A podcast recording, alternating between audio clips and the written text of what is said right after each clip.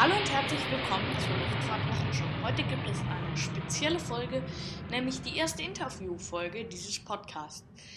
Und vielleicht denkt ihr jetzt, ja, ist sicherlich ein Pilot oder so. Nein, es ist niemand Geringes als mein Vater. Hallo Christoph. Hallo Oskar. Ja, die Leute sind vielleicht jetzt denken vielleicht so, hm, was hast du denn mit der Luftfahrt zu tun? Vielleicht kannst du das ja in deiner kurzen Vorstellung mal aufklären. Ja, das kann ich gerne machen. Also in der Tat habe ich direkt mit der Luftfahrtindustrie auch nichts zu tun. Ähm, ich arbeite in der Digitalbranche äh, bei einem großen Digitalvermarkter, ähm, der hier in Hamburg sitzt. Und ich bin ähm, von Berufswegen eben halt viel bei Kunden unterwegs und bei Partnern. Und entsprechend fliege ich halt oft. Oder muss sagen, äh, vor Corona bin ich viel geflogen. Und während der Zeit eigentlich gar nicht. Da hat man viel Videokonferenzen gemacht, was auch seine Vorteile hat. Und ähm, habe aber tatsächlich gestern meine erste Dienstreise wieder gemacht und bin von Hamburg nach Düsseldorf geflogen. Okay, ja, da würde ich nämlich jetzt, da hätten wir auch schon das erste Thema. Möchtest du vielleicht mal erzählen, wie das so war mit Corona? Brauchst du einen Corona-Test? Wurden die Abstände eingehalten? Musste man, wurde, musste man nach Rhein aussteigen? Also. Ähm, also es war relativ normal tatsächlich. Ich habe äh, auch gedacht, dass es komplizierter ähm, wäre. Ähm, also so vom Ankunft am Flughafen war alles ganz normal. Es war halt schon deutlich weniger los als ähm, sonst so morgens um 8. Und äh, die Sicherheitschecks, ähm, das war einfach so wie sonst auch, außer dass natürlich alle eine Maske getragen haben, ein bisschen auf den Abstand geachtet äh, wird. Ähm, dann haben sie in der Zwischenzeit ähm, am Hamburger Flughafen so ein bisschen das ähm, äh, Sicherheitsschleuse so ein bisschen verändert, äh, ein bisschen anderes System da eingeführt.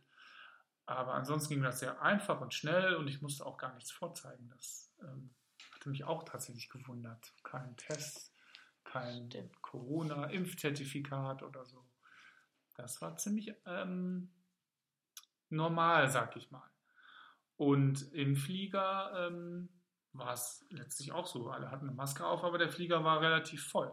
Also es war jetzt gar nicht besonders leer, sondern die Reihen waren voll und die Leute saßen ziemlich dicht aufeinander, zwar mit Maske, aber ansonsten gab es dort auch keine besonderen Vorkehrungen. Ähm, außer dass man natürlich in Gruppen eingestiegen ist, äh, auf den Abstand geachtet hat und beim Aussteigen auch in jeweils Fünfergruppen ähm, wurde man aufgerufen und man ist dann ausgestiegen. Aber während des Fluges saß man wirklich im Zweifel direkt neben seinem Nachbarn und hatte entsprechend keinen Sicherheitsabstand. Ach so, also da wurden dann auch nicht mehr die Mittelsitze blockiert oder? Nee. ah, okay. Das Interessante fand ich war auch, was du erzählt hast, ähm, der Sicher diese Sicherheitsbelehrung wurde anscheinend entweder vorübergehend abgeschafft oder ganz abgeschafft. Ja, zumindest hat sie äh, bei dem Flug gestern nicht stattgefunden. Also es wurde auf die Sicherheitskarte hingewiesen, aber ähm, ich sag mal so, äh, vorgeturnt äh, hat da niemand die Sicherheitsübungen. Und ich weiß nicht, vielleicht wurde es nur einfach nicht gemacht ähm, ich, oder ich weiß nicht, ob es eine neue Verordnung gibt, die das nicht mehr notwendig macht. Das weiß ich nicht. Ja, da wüsste ich jetzt so ad hoc auch nicht. Ähm, vom Flugzeug gehen wir jetzt nochmal kurz in den Flughafen Hamburg und da in der Flughafenhalle stellt sich ja immer die groß oder immer das große Mysteriumsthema Lounge. Was kannst du denn so zum Thema Lounge sagen? Also vielleicht so, könntest du erstmal sagen, was eine Lounge überhaupt ist und wie man da reinkommt. Genau, das ist ja die Lufthansa Lounge oder andere Airlines ähm, haben das auch äh, manchmal. Ähm, ich war halt früher immer so Frequent Traveler. Den Status mhm. habe ich dann jetzt leider verloren, ähm, weil ich einfach zu wenig geflogen bin. Und genau, dann ähm, kann man halt in die sogenannte normale Frequent Traveler Lounge gehen äh, oder auch in die Senator Lounge. Das ist halt abhängig von dem Status. Miles and More Status, genau. So. Und ähm, ja, letztlich ist es ganz nett. Kannst da hingehen, ähm, kannst Kaffee trinken, hast, kriegst noch einen Snack oder was zu essen, von Heißwürstchen bis äh, äh, Brote und Obstsalat und Joghurt und Getränke. Man kann auch äh, alkoholische Getränke trinken, wenn man möchte. Und kann sich dann da hinsetzen, auch in Ruhe noch ein bisschen arbeiten. das ist dann schon ganz äh, praktisch einfach. Ja. Mhm, Aber ja. habe ich jetzt auch lange nicht äh, mehr gemacht. Genau. Ja, ich, müsste jetzt wieder ganz schön viel fliegen, damit ich da wieder rein darf. Stimmt, aber man kann da auch, glaube ich, käufliche Zutrittspässe erwerben. Also dann kannst du da sagen, irgendwie für 35 Euro kommst du dann da rein. Nein, das kann sein. Aber das lohnt sich dann ja. eigentlich nicht. Also ich muss sagen, so toll ist das jetzt nicht von der Qualität und ähm, also mir wäre es das nicht wert, jetzt dafür ja. 35 Euro oder wie viel äh, Eintritt zu mhm. bezahlen. Mhm. Dann kann ich mir auch den Kaffee unten in den Bistros, die es ja auch am Flughafen, Flughafen gibt, äh, einfach so kaufen und mich dann da irgendwo hinsetzen. Ja, das stimmt, aber also ich weiß, oder du bist ja jetzt schon öfters in der Lounge gewesen. Für dich ist jetzt nicht unbedingt, glaube ich, nicht mehr dieses Gefühl, oh, eine Lounge zum ersten Mal. Aber zum Beispiel, ich fände es jetzt schon cool, wenn ich da irgendwie bei Lufthansa rein könnte. Aber obwohl die Bilder, die ich von der Lufthansa Lounge gesehen habe, da sieht die Emirates Lounge oder die Hamburg Airport Lounge besser aus. Naja, die kenne ich nicht. Ja. Aber das stimmt, ganz am Anfang, als ich das erste Mal so, das ist aber auch wirklich schon lange her, in die Lounge durfte, fand ich das auch oh, cool. Dann fühlte man sich schon privilegiert ein bisschen. Aber das ist heute auch alles ein bisschen ja. nicht mehr so doll. Du erwähntest ja gerade schon den Frequent Traveler Status. Könntest du uns vielleicht mal erzählen, welche Starte, Stadien es denn bei Lufthansa gibt beim Vielfliegerprogramm? Also soweit ich weiß, gibt es nur den Frequent Traveler Status und den Senator Status und dann gibt es noch sowas wie HON, ähm, aber da kenne ich mich dann auch gar nicht so genau aus, ehrlich gesagt. Ah, okay. Und ähm, du bist ja auch mit Air Berlin öfters mal geflogen. Gab es da so Status? Da gab es auch ein äh, Meilenprogramm, Bonusprogramm. Ähm, das habe ich aber nicht so richtig ähm, benutzt, weil ich habe dann einfach immer versucht, Lufthansa zu buchen und da meine Meilen zu sammeln. Denn wenn du auf beiden sammelst, dann ja, hast du auch, also ist besser, das zu konzentrieren einfach. Dann kriegst du auch mal ein relevantes Meilenkonto zusammen, als wenn du jetzt auf beiden sammelst. Ja, das stimmt. Aber meine Frage ist auch noch, konntest du denn bei Air Berlin in die Lounge oder hattest du da so Nee, so weit bin ich irgendwie nie gekommen. Da habe ich einfach, wie gesagt, weil ich da kaum was gesammelt habe, habe ich da auch keinen Status bekommen. Ja, okay, das ist interessant. Was ja auch gut ist, weil die Meilen werden ja auch verfallen, weil Air Berlin ja pleite gegangen ist. Ja, stimmt, gab es auch keine. die sind einfach verfallen, ja. Ja. Ähm, du bist ja, dein Flug führte ja jetzt von Hamburg nach Düsseldorf. Und das war ja ein Kurzstreckenflug. Und könntest du mir vielleicht mal deine Meinung sagen, wie du zu Kurzstreckenflügen stehst? Ja, eigentlich ähm, bin ich da auch nicht mehr so dafür. Ähm, ja, aber wie es dann so ist, manchmal hast du die Termine und dann lässt es sich irgendwie nicht anders machen mit dem Zug. Es ist dann doch äh, über, ja, über drei Stunden von Hamburg und dann wird es halt einfach eng und leider ist die Bahn ja aktuell auch nicht so zuverlässig. Äh, nicht nur wegen der Streiks, sondern auch generell. Und dann habe ich doch den Flug genommen. Aber ähm, ja, nächste Woche zum Beispiel habe ich jetzt so geplant, da fahre ich erstmal nach Frankfurt mit dem Zug, von Frankfurt nach München mit dem Zug. Bin dann irgendwie auch drei Tage unterwegs, dann, dann lohnt sich das auch mit der, mit der Anfahrt, habe viele Termine und fahre auch dann tatsächlich mit dem Zug von München nach Hamburg zurück und hoffe, dass es eine gute Internetverbindung gibt. Und dann kann man eigentlich im Zug auch ganz gut arbeiten. Ähm, das ist dann auch manchmal ja, noch besser als im Flieger, ähm, weil da kann man ja wirklich die Zeit, die man hinfährt zum Flughafen, eincheckt, äh, Sicherheitscheck. Äh, und im Flieger kann man auch nicht so richtig arbeiten. Die Zeit ist dann schon mal eher verloren, als wenn man einfach im Zug sitzt und da in Ruhe doch dann auch arbeiten kann. Ja, das stimmt. Ähm, ich weiß nicht, ob die, ob du dich dafür bereit erklären würdest oder ob es die Zuschauer überhaupt interessiert, aber vielleicht könntest du ja nochmal, weil du wirst dann ja dort auch in den Hotels übernachten in München und Frankfurt, dass du dann vielleicht mal so einen, vielleicht so einen kleinen Report gibst, zum Beispiel wie die Regeln in Hessen sind, also in Frankfurt, und wie die Regeln in München sind.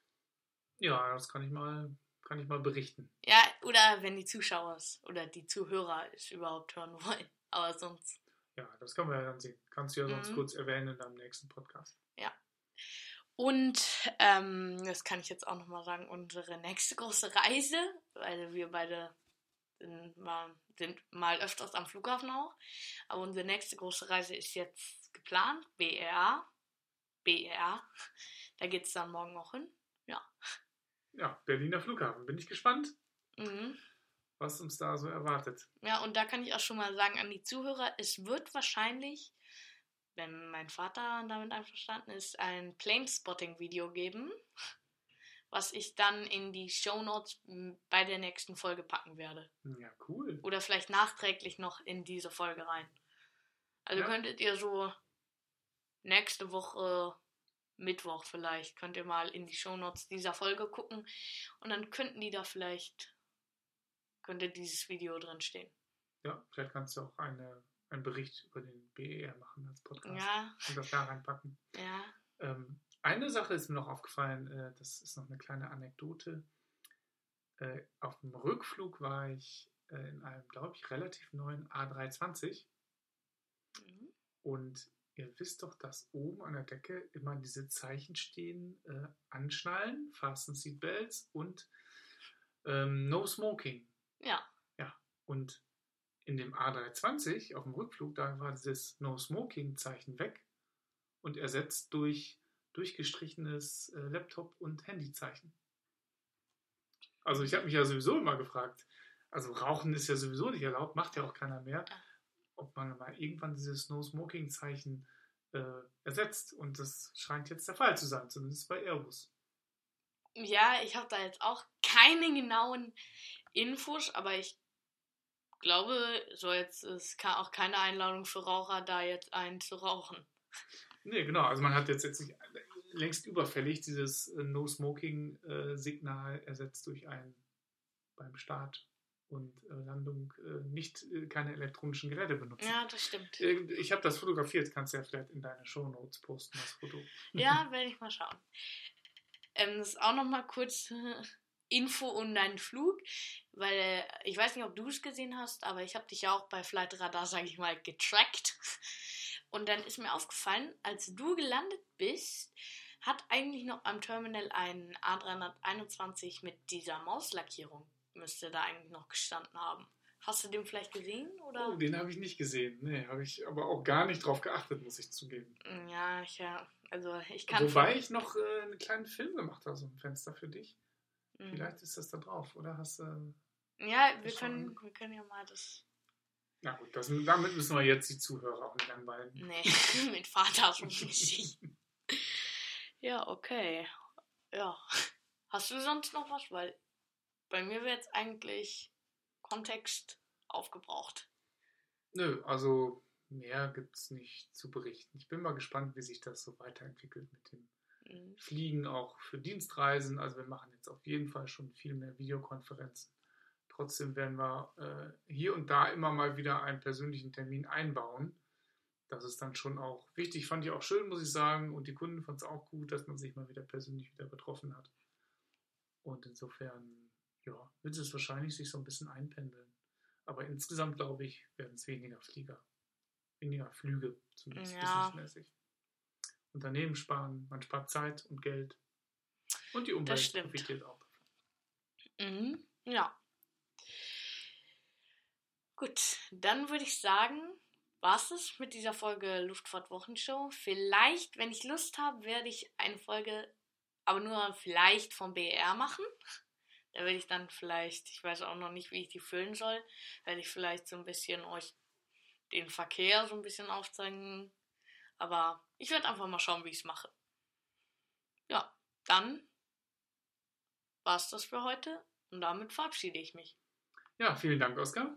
Ja. Tschüss und viel Spaß noch bei deinen weiteren Podcasts. Ja, danke. Tschüss.